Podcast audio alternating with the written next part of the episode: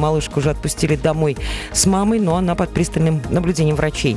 Девочка из США родилась с огромным разимым пятном почти на все лицо. Аномалию американские врачи предложили удалить лазерными операциями, которых может потребоваться до сотни. Однако краснодарский хирург прочитал о Луне в местной газете и предложил семье новаторские методы лечения.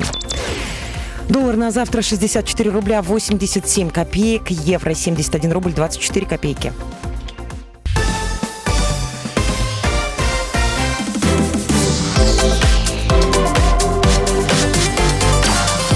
Картина дня.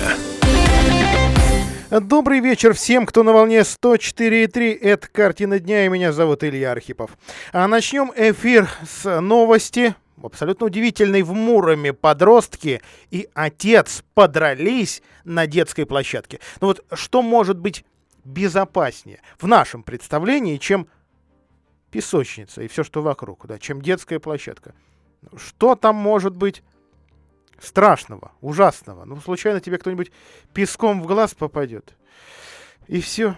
Ну, или какой-нибудь котик что-нибудь закопает в этой песочнице. Но нет.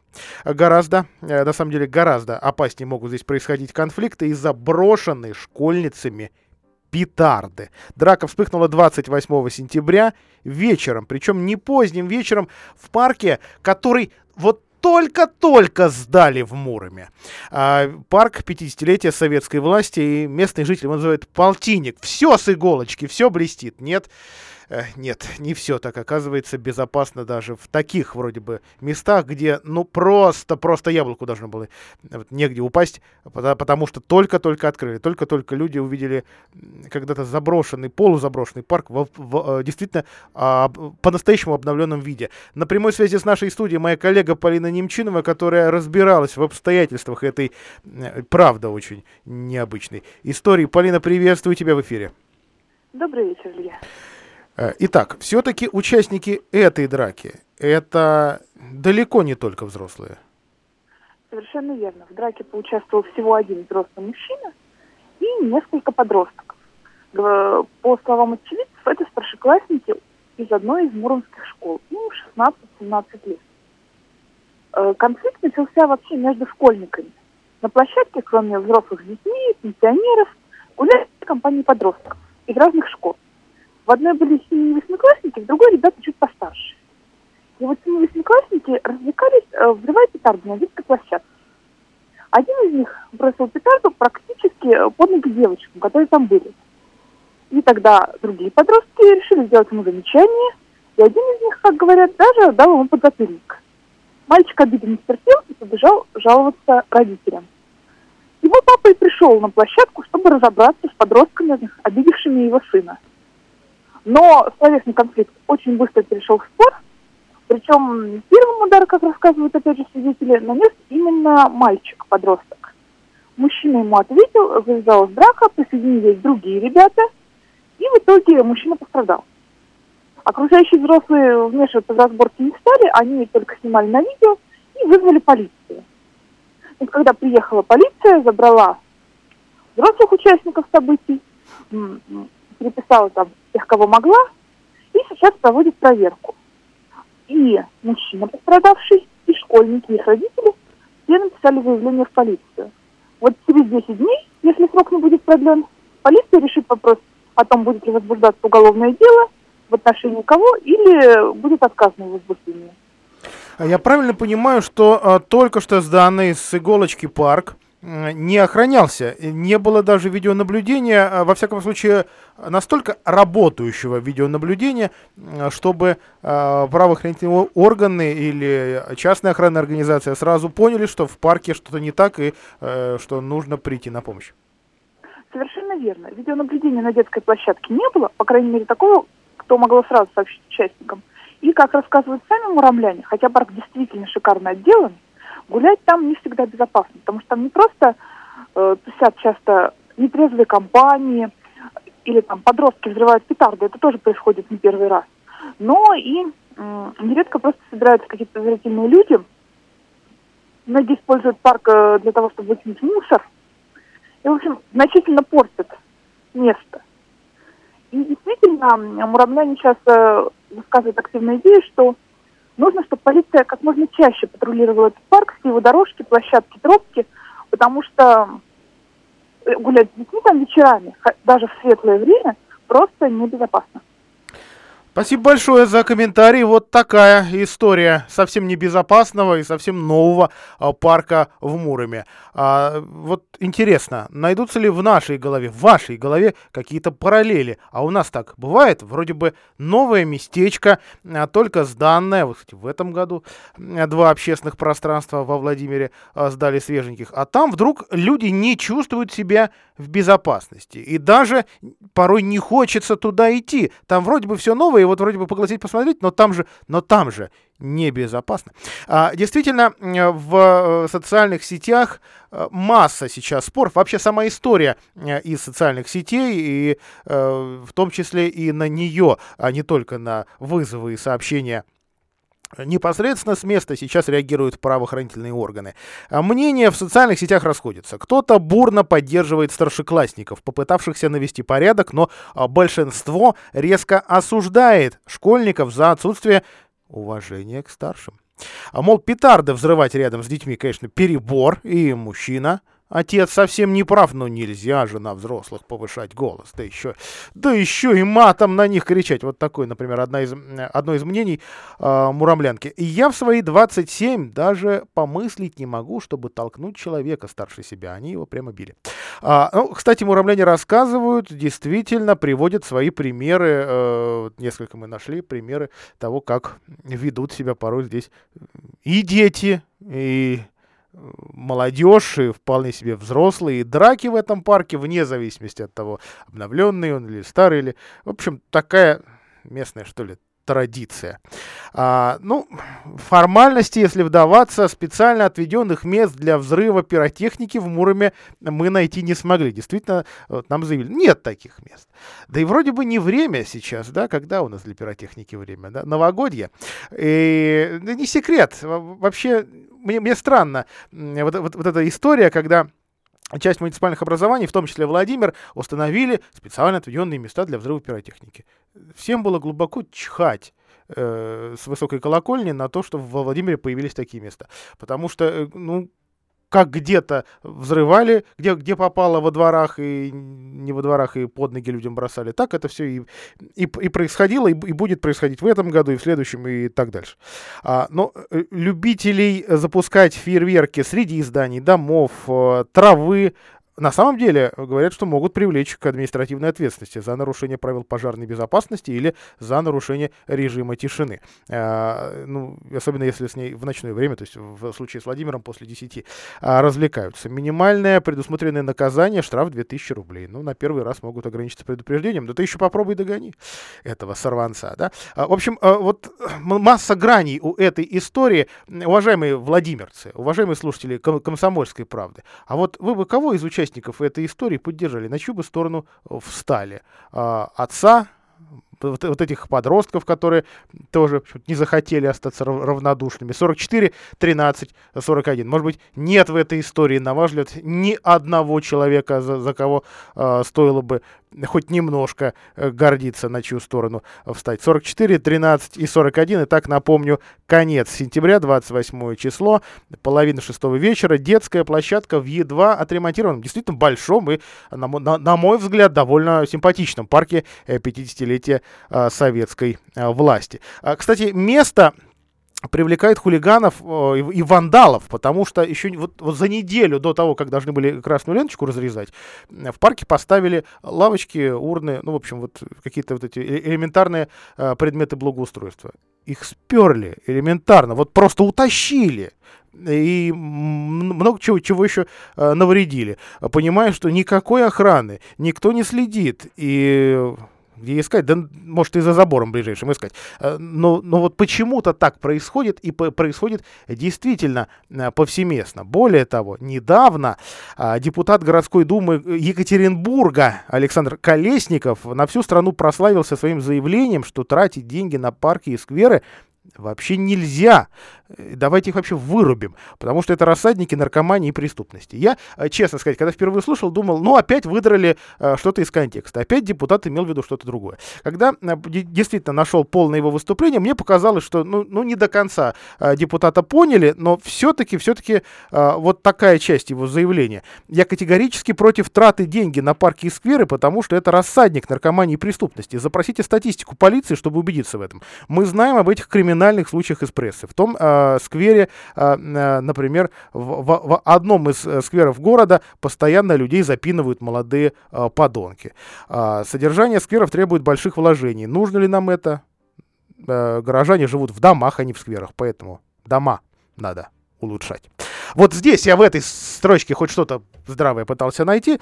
Ну, э, на самом деле печально, что в России попадаются такие э, депутаты, но при этом э, избавляться от парков и скверов вла- вла- власти продолжают и во Владимире, и генеральный план тут грех не, не, не вспомнить. Вот давайте просто простой пример. Сады напротив Белого дома. Э, многие владимирцы там не были никогда. Почему? Не только потому, что мимо проезжают и живут в другом районе, а потому, что по Владимиру бродит упорно слух, не имеющий никакого под собой основания. Там бомжи убивают бомжей, людей, наркоманов, наркоманы, бомжей и, и так далее и тому подобное. Э, ужасная вещь. Вот нет этого. Поднимай, вот, мы специально запросили статистику полиции за несколько лет. Ничего там подобного не происходит. И вполне возможно, даже не происходило. Просто это слух. И э, такая городская легенда, есть такое понятие. А, но она очень выгодна городским властям. И я не... Э, вот, вот я просто ставлю стольник, что как, как, только, как только городские власти начнут эти четыре гектара зелени уби- на, напротив Белого дома унич- уничтожать под э, деловую зону, обязательно власти вспомнят. Да это же кошмарное место, надо его немедленно снести. А вот теперь звонок на линии. Добрый вечер, как вас зовут? Добрый вечер, Илья, меня зовут Данил. Слушаем вас. Илья, ну, относительно парка СТЮ напротив Белого дома, пишу присоединиться к вам, опровергнуть, не знаю, как назвать, городскую легенду, слух, прекрасное место. Мало того, это место в последнее время, как вы тоже знаете, стали облагораживать наши городские замечательные активисты. Там стали появляться э, скамейки, места отдыха. Там утки прекрасные живут. На самом деле это уникальный уголок, оставшийся еще в городе. Э, живой природы, которую надо всеми силами, с моей точки зрения, сохранить и облагородить. А относительно деловой застройки, Илья, ну какая деловая застройка? Вот, ну, вспомним э, достопамятный парк «Эпох», да, который не нашел отклика ни в бизнес-сообществе, ни среди э, горожан города, да, несмотря на масштабную рекламную кампанию, развернутую в северных торговых рядах. Городу сейчас не хватает легких, не хватает зеленых насаждений, которые бездумно вырубаются. В общем, у нас завелись какие-то дровосеки в городе. Не хватает скверов, которых не хватает новых посадок. Какое, вот вам, Илья, лично, и, я думаю, слушателям, не хватает какой-то плавой недвижимости напротив Белого дома. У нас ее в избытке, она простаивает. Да, пустые а здания. Она... У нас есть пустые здания в городе, полностью пустующие, завешенные надписями «аренда». Ну что ж, давайте прервемся, нам пора а, сделать рекламную паузу. После этого о новом, теперь уже, собственно, Владимирском региональном мусорном операторе. Картина дня.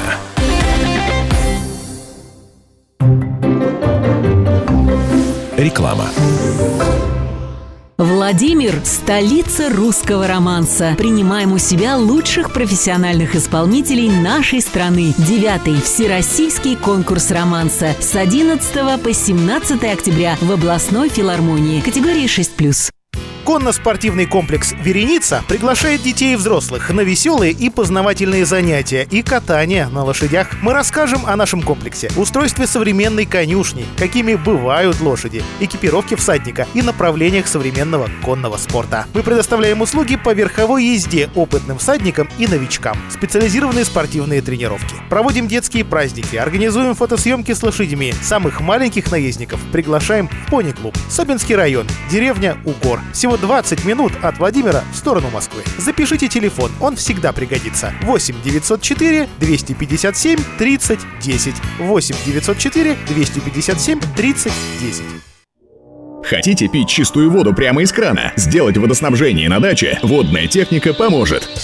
Магазин «Водная техника» на Большой Нижегородской, восемьдесят восемь, и на «Тандеме». Профессиональный подход к очистке воды. В наличии большой выбор насосов. Звоните сорок семь пятьдесят три тридцать шесть. сорок семь пятьдесят три тридцать шесть. Больше, чем такси. Автомобиль с личным водителем. В каждой нашей машине есть детские кресла. Если у вас много вещей, поможем загрузить багаж. В наших машинах всегда вежливый водитель. Обращайтесь, если у вас свадьба, праздники, выписка из роддома, деловые поездки, конференции, трансфер в аэропорт. Автомобиль для требовательных клиентов. Сервис персональных водителей «Конкорд». Скачайте приложение «Конкорд». Телефон рекламной службы во Владимире восемь сорок девять двадцать два сорок четыре одиннадцать десять.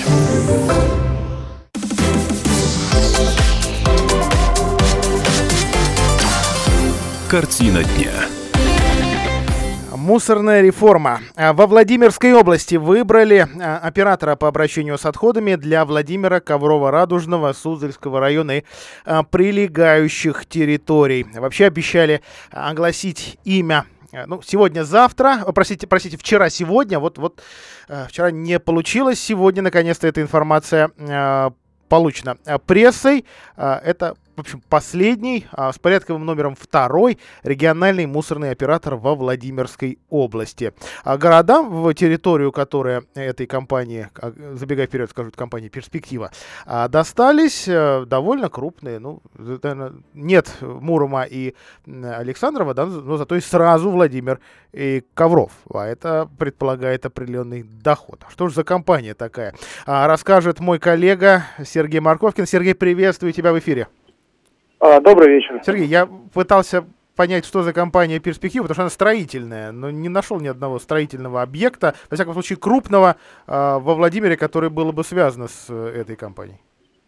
А, да, в общем-то, по большому счету, компания а, существует, с одной стороны, достаточно давно, она организована в две тысячи двенадцатом году, но по большому счету ее настоящая жизнь вот только-только начинается.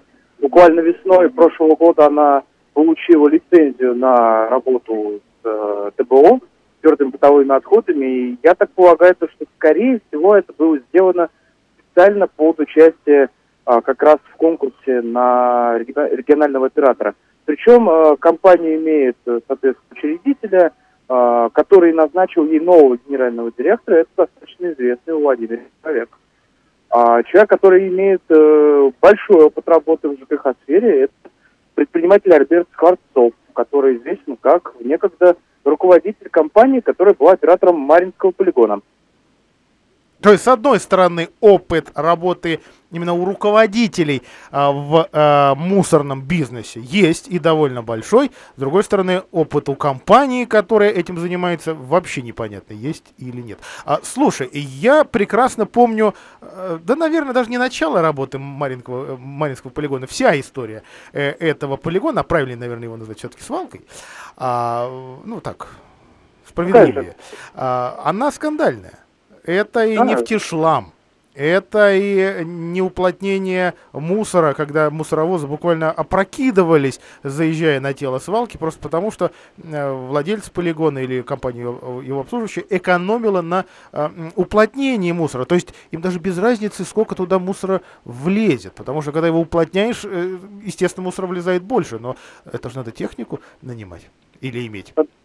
Да, действительно были такие случаи. Даже два года назад компании, которые возили мусор, ну, например, там Чистый Владимир, у эн эр семнадцать, они часто жаловались на руководство Мариинского полигона как раз по этому поводу, потому что они несли убытки, техника действительно переворачивалась, изнашивалась из-за того, что не уплотнялся мусор. Но тут еще что важно вспомнить, то что компания «Спецтехавто», которая э, была оператором Мариинского полигона, она находится в очень долгом и тяжелом процессе банкротства.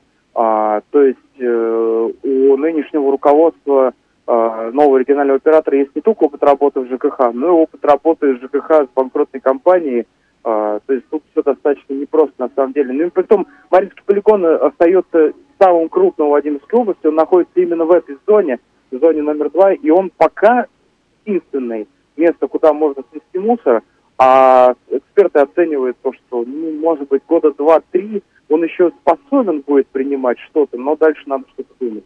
Поэтому э, тут много вопросов надо решать, и нельзя забывать, что Владимир, Ковров – это крупнейшие города области, они производят неизмеримо больше э, мусора, чем э, остальные зоны. Но, там, но меньше, они... чем Москва. И да, но меньше, чем Москва. А, куда, вероятнее всего, будет попадать мусор а, в первую зону. Ну, скорее всего, так будет, хотя пока никто, кроме представителей, собственно, регионального оператора компании «Хартия», об этом не заявлял, но такая вероятность все-таки есть. Там есть участок, который а, отведен под как раз вот свалку такого мусора.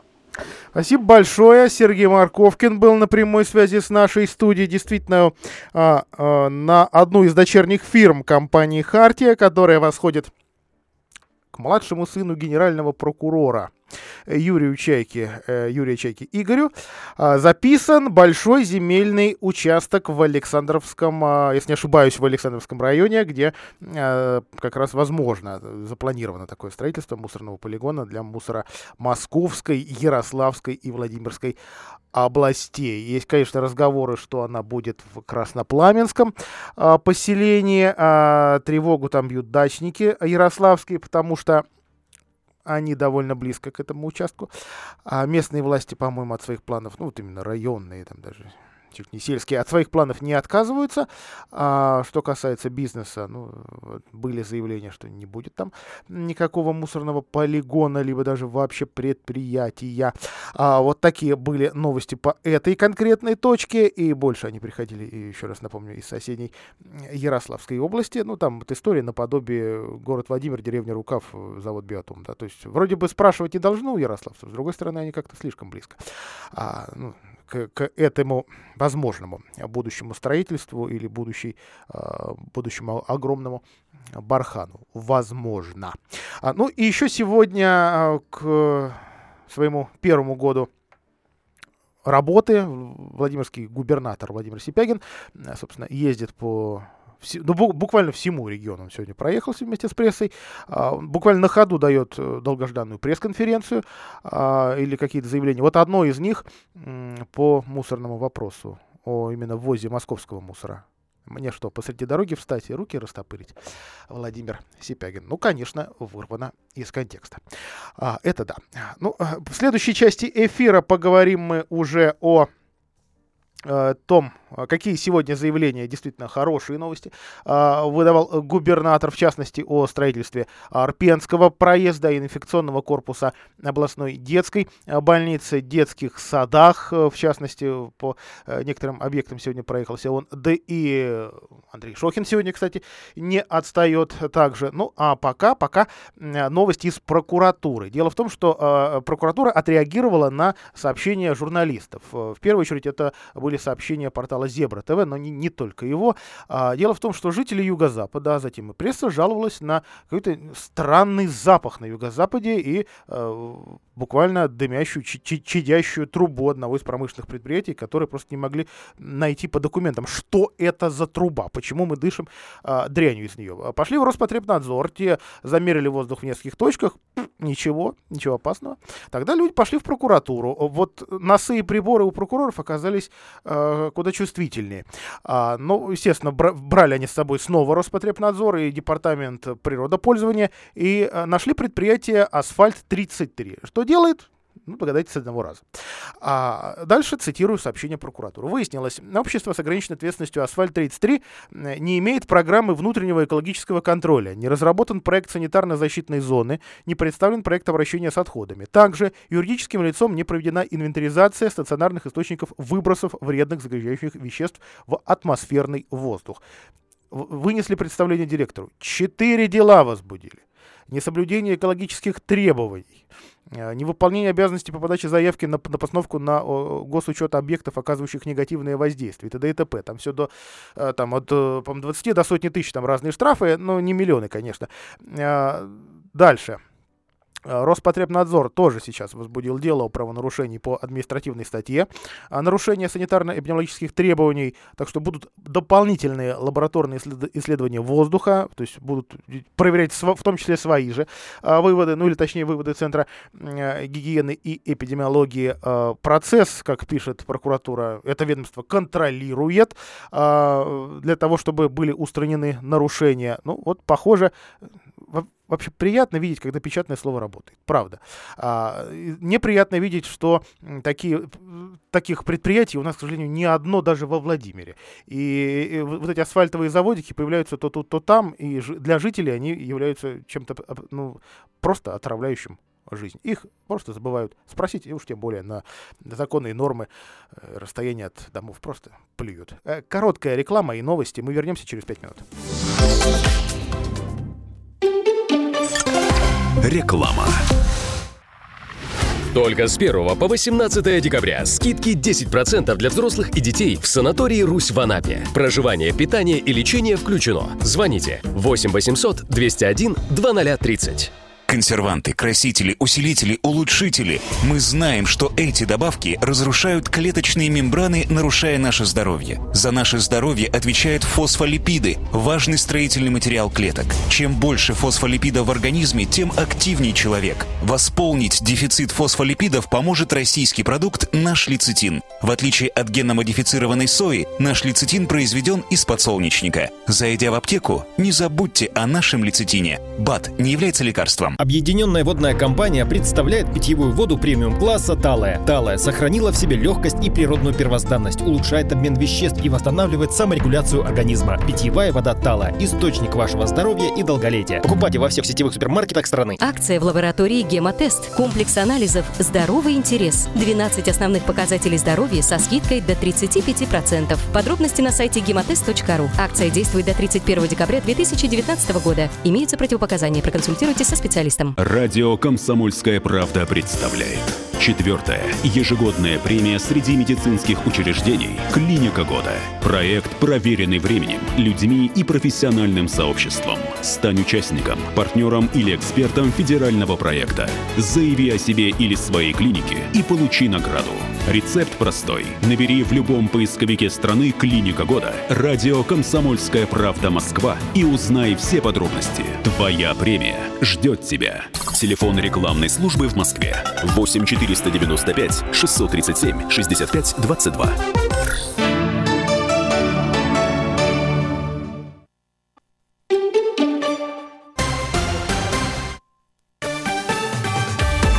Новости на радио «Комсомольская правда». В студии с новостями Карина Минина. Здравствуйте.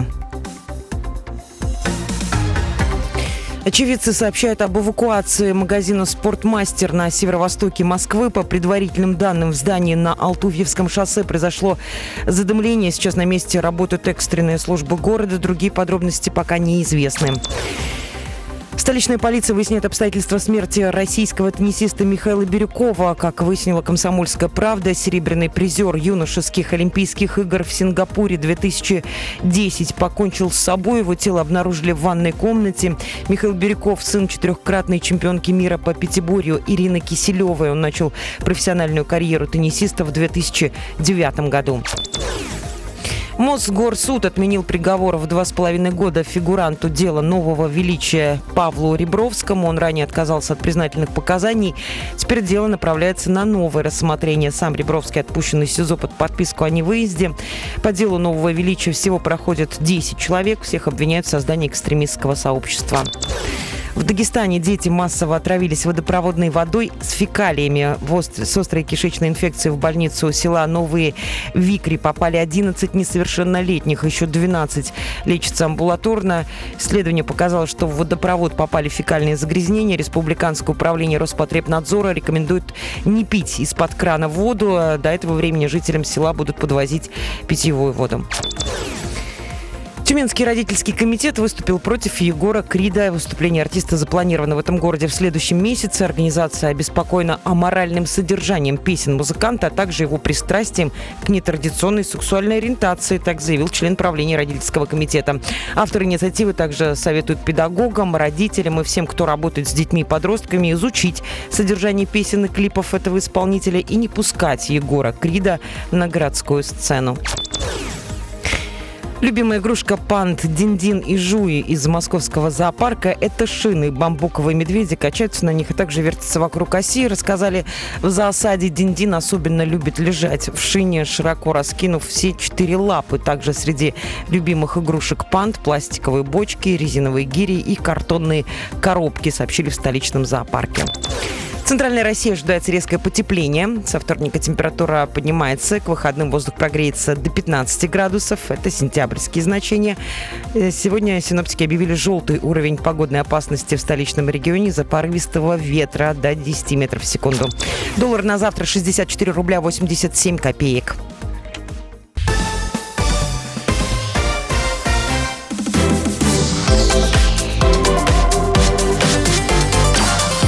Картина дня. Строительство Арпенского проезда, ну или, если угодно, Арпенской магистрали, потому что Арпенский проезд — это существующая улица во Владимире, намечено на две тысячи двадцатый год, а до него три месяца. Ну ладно, это все как-то слишком оптимистично, на самом деле не так все громко. Тем не менее, подобное заявление сделал сегодня губернатор Владимир Сипягин, когда заехал на улицу Северная и ближайшие районы буквально в грязь, вот в настоящую грязищу гаражную приехал для того, чтобы представить вот эту возможную будущую а, стройку. О том, сколько владимирцы ждут эту дорогу, давайте я сегодня говорить не буду. Давненько, по-моему, по- по-моему, еще даже на советских генеральных планах она была обозначена. А, соответственно, что даст дублер Добросельский, перегруженный? Сократит время примерно втрое, как говорят сегодня дорожники, пути от Суздальского проспекта до улицы Мира. два километра двести метров, ориентировочная цена, соответственно, тоже легко запомнить. Помните, два и два километра, два и два миллиарда. Еще в декабре Сипягин обращался к президенту с просьбой поддержать федеральным финансированием Арпенского проезда. Мол, дайте денег. Ну, как Светлана Юрьевна попросила на Арпенскую, э, извините, на Лыбецкую магистраль, и президент, кстати, тогда согласился. Так и вроде бы проторенной дорожкой действует новый. Все еще, все, все, все, все еще называю новым, да, хотя уже год как, как, как работает, а, Владимир Сипягин. А, кстати, давайте дадим слово губернатору. Мы вот только что получили не, небольшой фрагмент аудиозаписи с этого выступления. На протяжении этого года мы, естественно, проект подали в Минздрав. Президент наложил на моем документе резолюцию «Рассмотреть и доложить» вице-премьеру Голиковой. Было принято на уровне Минздрава уже положительное решение. Финансовые средства по проекту должны быть заложены начиная с две тысячи двадцать первого года. И сейчас я работаю над тем, чтобы все-таки это был не две тысячи двадцать первый год, поскольку весь комплект документов уже находится в Минздраве, и хоть завтра можно начинать строить. Осталось только дело в деньгах. Ну, с учетом все финансирования областного бюджета. Я работаю над тем, чтобы это все-таки был две тысячи двадцатый год, потому что проблема назрела. А если помните, Владимир, то есть мэрия представляла уже дважды свои предпроектные решения, меняли трассировку, то есть изначально предполагалось провести дорогу по жилым домам, соответственно, двенадцать, ну, там называлось разное почему-то число, то десять, то двенадцать жилых домов на существующей улице Арпенский проезд, берег, собственно, Арпени, снести вот эти частные домики, расселить людей и вести дорогу. Ну, немножко гаражей. Потом э, все-таки решили, да, давайте жителей пожалеем, тем более, что там дома не только избушки на курьих ножках, но и вполне себе коттеджи. А, а давайте подвинем капитальные гаражи, что-то около сотни. Ну, не то чтобы это сильно понравилось их владельцам, но все-таки м, такое решение было. А, сейчас, если я, если я сегодня правильно понял дорожников областных, похоже, что речь вот о, том, о том самом первом проекте по жилым домам, но, опять же, не ручаюсь за правильность этого толкования. Соответственно, совсем недавно, вот в этом году, Белый дом выделил пятнадцать миллионов рублей уже на конкретный проект дороги. Мэрии было подписано соглашение с мэрией в сентябре на электронной площадке разместили информацию о проведении торгов на выполнение этого проекта по строительству автодороги. К сожалению, сейчас вот я не нашел информации, что с ним, то есть разыгран ли, рисуют ли и так далее.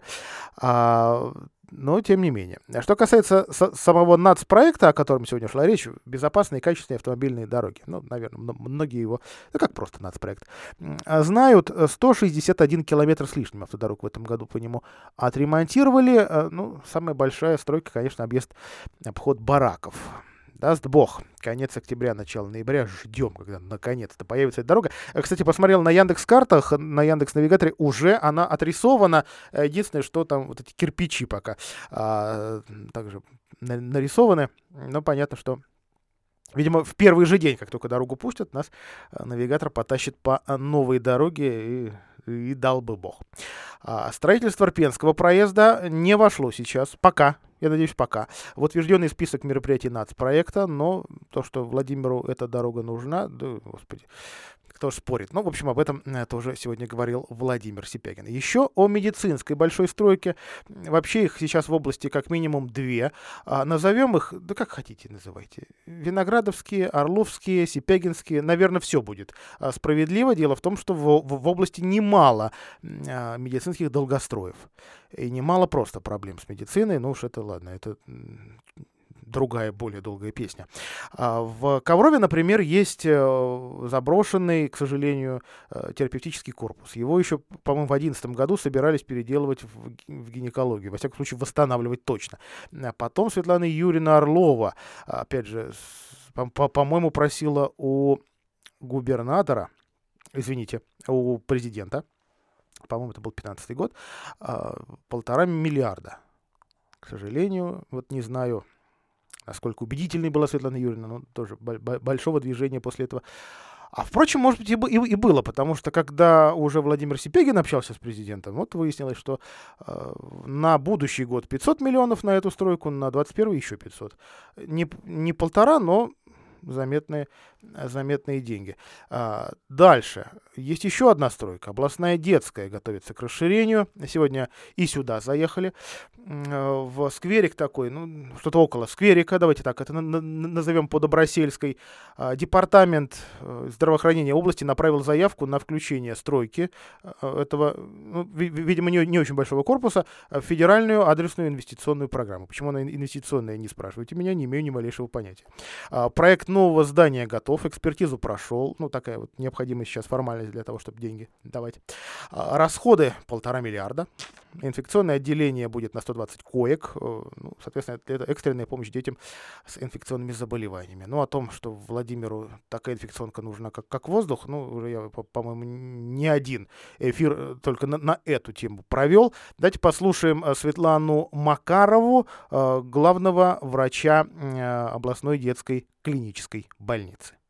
К сожалению, площадь, которая должна быть выделена под строительство, она должна отвечать определенным санитарным требованиям. То есть она должна располагаться двести метров от жилого комплекса. То есть вот здесь сзади вы видите, это та территория, где планируется строительство этого корпуса. К сожалению, если брать по протяженности, одно отделение расположить на одном этаже не представляется возможным, поэтому отделение будет располагаться на двух этажах. Но мы посмотрели, это никак не отразится на качестве оказания медицинской помощи. Там везде и на первом, и на втором этаже будет, на двух этажах будет медицинский персонал. И поэтому, если наша задумка свершится, это будет большой прорыв для Владимирской области. Ну, опять же, что это так, полтора миллиарда, два этажа. На самом деле, опять же, если я правильно понял, семиэтажным будет корпус, сама инфекционка будет а, занимать а, два здания. Там сейчас скверик в этом месте, м-м, увы, увы, а, сами требования, то есть... двести метров от жилого дома, там столько-то от такого-то. В общем, вот, вот так и, и придется втыкать его в, в это место. На Добросельской э, сквер в северо-восточной части территории больницы, если быть э, конкретными.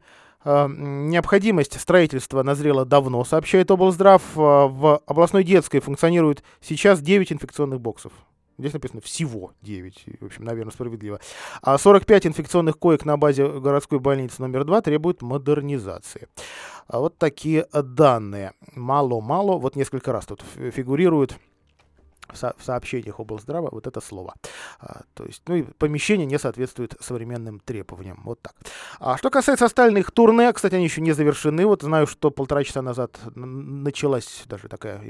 Вроде как даже официальная пресс-конференция губернатора, это с учетом еще сегодня открытых, открытого завода, точнее линии производственной в Вольгинском. Насыщенный день сегодня у губернатора и у прессы. Владимир Сипягин посетил сегодня Боголюбово. А именно такой поселочек есть в самом Боголюбово, Новый берег Эко. В нем сейчас строится, помимо многоквартирных домов, еще детский садик. Он, кстати, готов на восемьдесят пять процентов. И, в принципе, не сильно-то от соседних домов отличается, если не считать расцветку, потому что он такой яркий. Ну, наверное, время вот этих серых из нашего детства монотонных детских садов, панельных и не очень, прошло. Хотя я, признаюсь, свои детские сады всегда с любовью вспоминаю. А, в... Вот, к сожалению, опять же, две разных даты. К первому декабря само здание будет введено в эксплуатацию, но вот детишек примет, как-то так странно, не в эту дату, а вообще в будущем году, ориентировочно в марте. На создание, опять же, этого садика давали федеральные деньги, не шибко много, пятьдесят девять миллионов рублей, поэтому области и району пришлось найти свои. Сейчас работа по отделке внутренней, внутренних помещений, кое-какое благоустройство, ну, какое вот в такую погоду возможно, газовая котельная, электричество для, от, от дизель-генератора, это на случай каких-то проблем, потому что, ну, поскольку знаю и, и этот поселочек, и соседний, могу сказать, что не, не, не всегда все идеально, особенно если речь об освещении. Кстати, э, вот одно из сообщений, которое сегодня увидел, дорогу к этому садику сделают.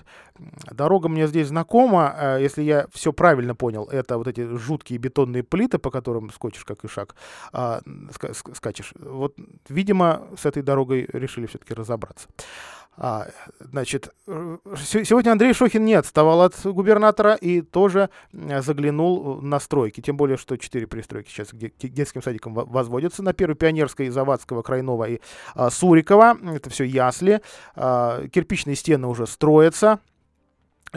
Параллельно провели ремонт в основных зданиях садиков на, на, на, на территории. Вот здесь прошелся по, собственно, по край, Крайнова. Ну, не скажу, что все идеально. Например, забора нет у, у основного садика.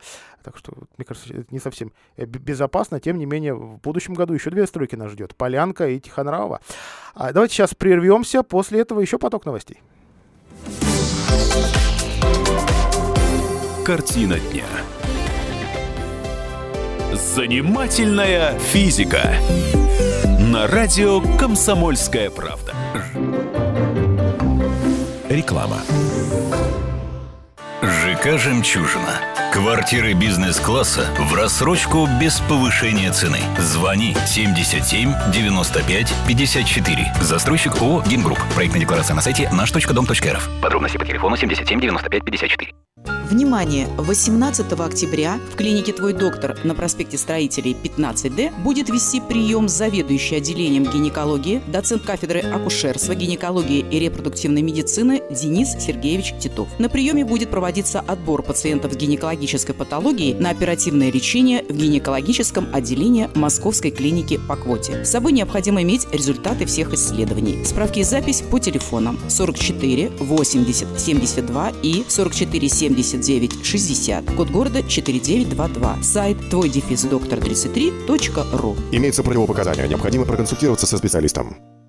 Магазин «Автоэмали». Материалы и оборудование для покраски автомобилей, лаборатории подбора цвета, заправка краски в аэрозольные баллончики. Магазин «Автоэмали» — это профессиональные колористы, современное оборудование, гарантия точного результата. Улица Кулибина, тринадцать а, телефон шестьсот двести семнадцать. Владимир – столица русского романса. Принимаем у себя лучших профессиональных исполнителей нашей страны. Девятый всероссийский конкурс романса с одиннадцатого по семнадцатое октября в областной филармонии. Категории шесть плюс. ЖК «Жемчужина». Квартиры бизнес-класса в рассрочку без повышения цены. Звони семьдесят семь девяносто пять пятьдесят четыре. Застройщик ООО «Гингруп». Проектная декларация на сайте наш точка дом точка рф. Подробности по телефону семьдесят семь девяносто пять пятьдесят четыре. Телефон рекламной службы во Владимире восемь сорок девять двадцать два сорок четыре одиннадцать десять.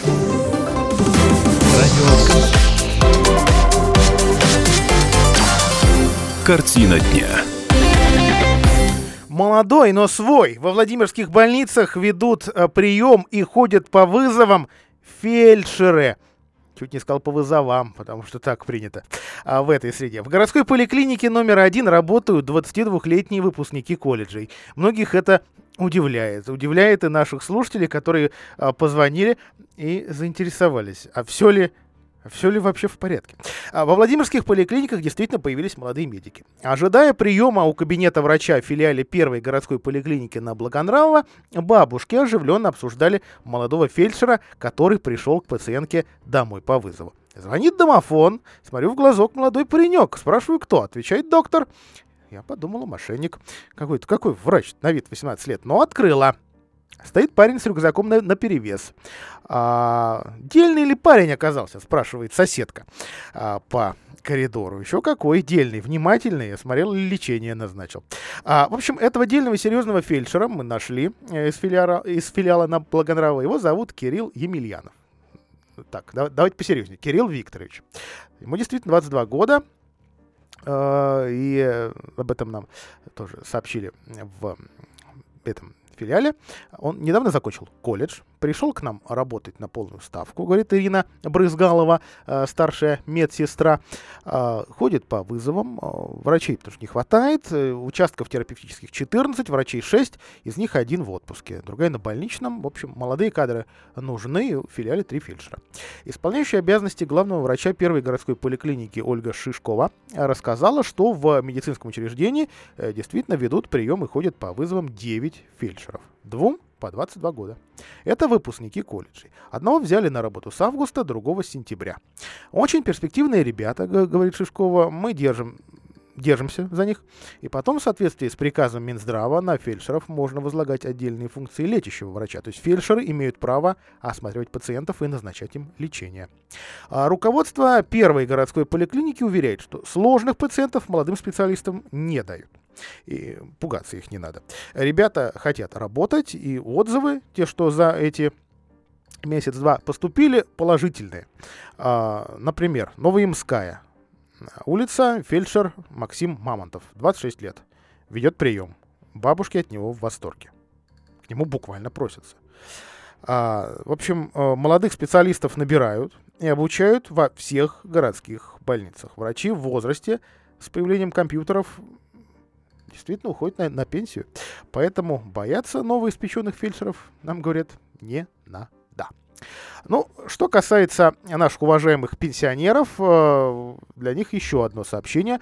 Их научат бесплатно финансовой грамотности. Банк России устраивает образовательный лекторий. Уже завтра э, такой проект «Прививаем культуру Владимирской», э, извините, «Прививаем культуру финансовой грамотности» стартует во Владимире. Идея в том, чтобы научить пожилых людей, да вообще всех желающих, современным банковским услугам э, и цифровым технологиям. Именно в финансовой сфере.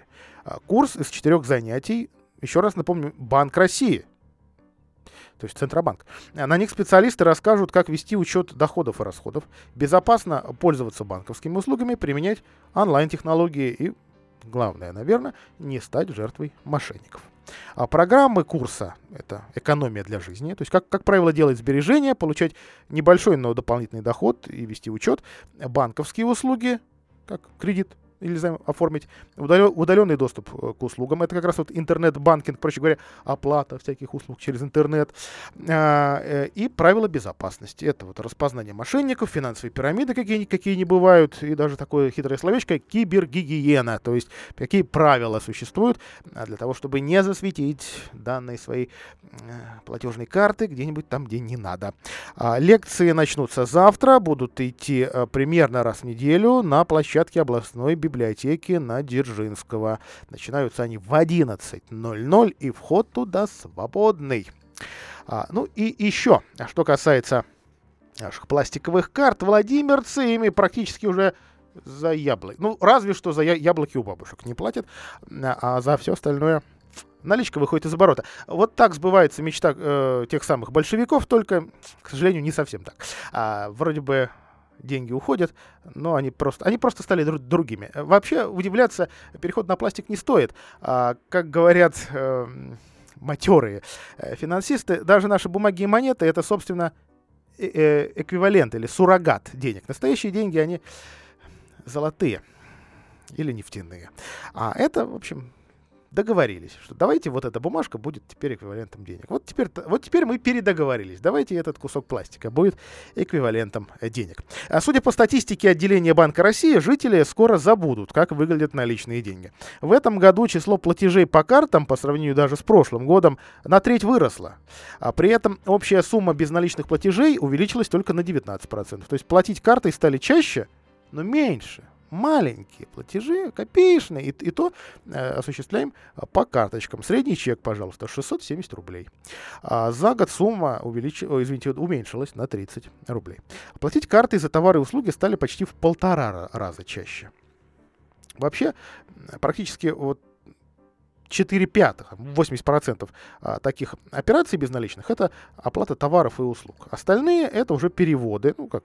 скинь там что-нибудь или, или одолжение кому-то, снятие наличных в банкоматах. Причем переводы между владельцами карт — это такие порой скрытые покупки.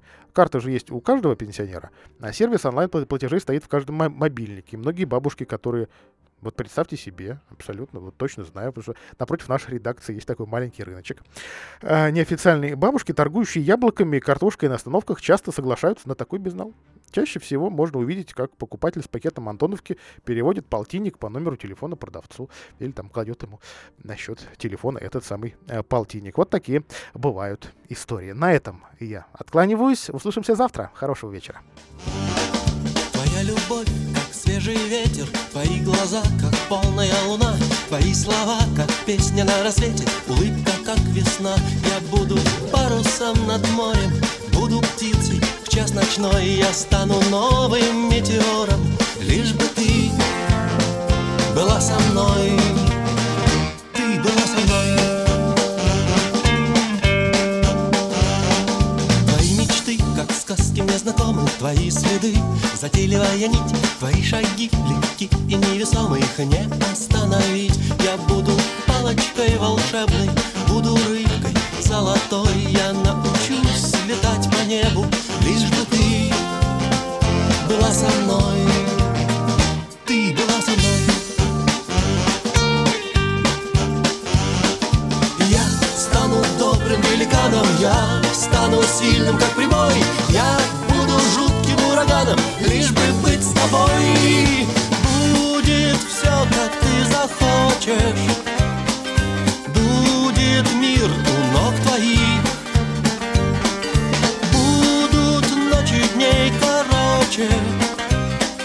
Только в нам хватало их. Будет все, как ты захочешь. Солнце, пальмы и цветы. Будет все, как ты захочешь.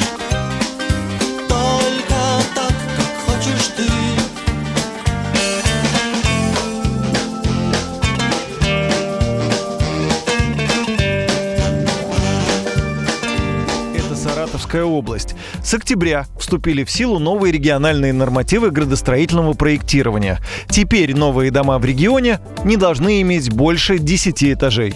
Это правило распространяется на все жилые, общественные, религиозные, производственные и социальные объекты.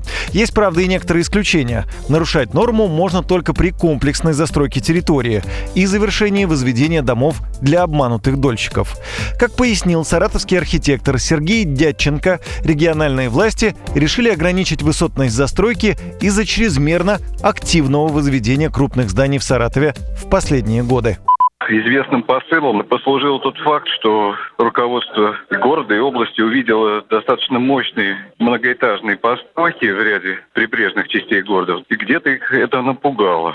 В целом, регулирование высотной застройки – вопрос более деликатный и сложный. Он не решается простым запретом. И в этом трагедия момента, что мы идем просто на запрет. Запрет всегда будет вызывать обратную реакцию. Он будет вызывать желание строить где-то выше и пробивать это, в том числе, ну, некими способами, да, административным и коммерческим давлением, каким угодно.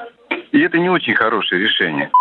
Урбанист и блогер Илья Варламов ничего плохого не видит в высотных зданиях в городе, поэтому также считает, что необходимости в подобных запретах нет. Нет ничего плохого в высоких домах, и вот говоря о каких-то таких прям тотальных запретах, мне кажется, это не совсем корректно. Плохо, когда мы берем поле, застраиваем там его многоэтажкой, но там отдельно высокое здание как доминант, оно вполне может быть, и там в этом нет ничего страшного. То есть вопрос, насколько этот запрет будет там использоваться, да, то есть здесь все-таки лучше говорить там про среднеэтажные застройки, чем про какие-то такие тотальные запреты. Эксперты местного рынка недвижимости заявили, что новые правила вряд ли повлияют на стоимость квадратных метров в регионе. Единственное, может подорожать жилье в историческом центре Саратова. Стоит отметить, что среднеэтажность строящихся многоквартирных домов в городах-миллионниках России к марту две тысячи девятнадцатого года достигла шестнадцати этажей. Минимальное значение среднеэтажности в Перми – показатель тринадцать этажей. Максимальное – нет, не в Москве, а в Санкт-Петербурге и Екатеринбурге – двадцать этажей. В столице же среднее значение составляет восемнадцать этажей. На этом у меня все. С вами был Юрий Кораблев. Ваш дом.